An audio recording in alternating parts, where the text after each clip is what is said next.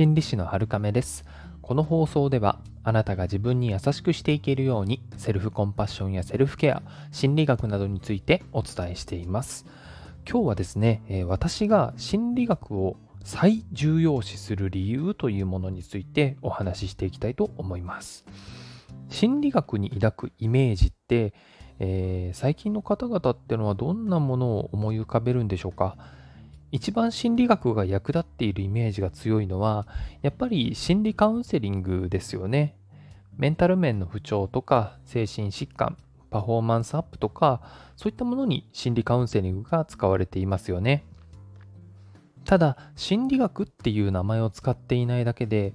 心理学はありとあらゆる分野で使われています。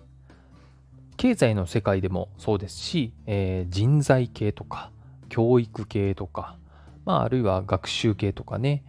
企業内、小さな企業とかね、大きな企業の一つの企業の中のスタッフ育成とか、まあまあ本当にいろんなところで、え、使っていますよね。言ってしまえば、心理学がない分野は存在しないっていうことになります。それはそこに人間がいるからなんですよね。人間がいれば心があって、人間が何かをしようとすれば、感情、思考、行動といったものがあって、その全てを、えー、心理学は研究しているわけですね。例えば人の思考について考える認知心理学とか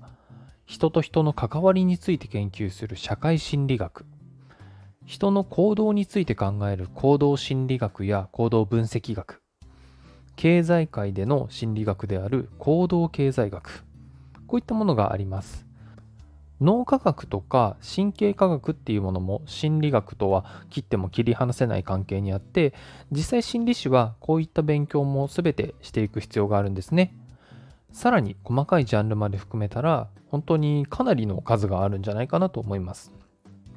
私はそこに人がいる限り心理学を学ぶっていうことは全ての根幹を理解することだと思っています。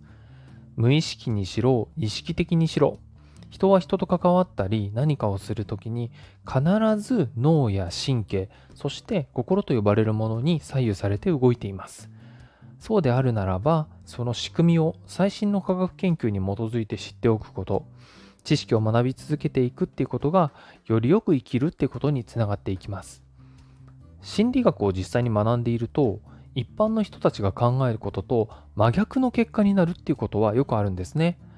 例えば外交性が高くていろいろな人と交流できてでそれを楽しめて苦痛になるどころか人と会っていると元気になってくるような人はさも人慣れしていて人のことがよくわかるんじゃないかなっていう印象を受けると思いますが実際はその逆なんですね。共感能力が高くなくてある程度鈍さがあるっていうことで人の気持ちに影響を受けずに動けるっていうところから外交性になるんですね。なので、外交性が高い人は共感能力が、うーん、まあ、低い方に入るというふうに言うことができます。こういった正確な知識はもちろん、自分自身の活かし方とか、人の考え方、メンタル状態の保ち方、こういったものを理解すると、自分がより安全で楽に生きていくことができるようになります。また、お金を稼ぎたいとか、やりたいことがあるとか、目標がある時にそれに近づくこともやりやすくなると思います。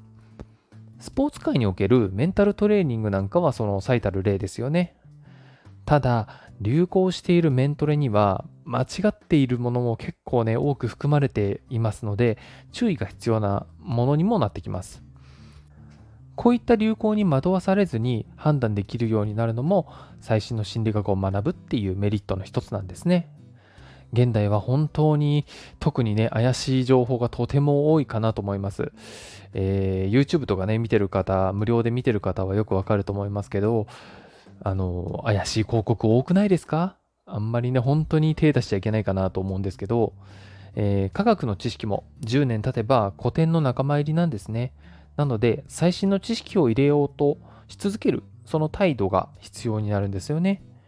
とはいえ、昔の催眠療法のような心理学の時代はとっくの昔に終わっていて、まともな最近の心理学っていうのはかなり科学的根拠、まあ、エビデンスですよね。それに基づいたあの科学っていうものになってきました。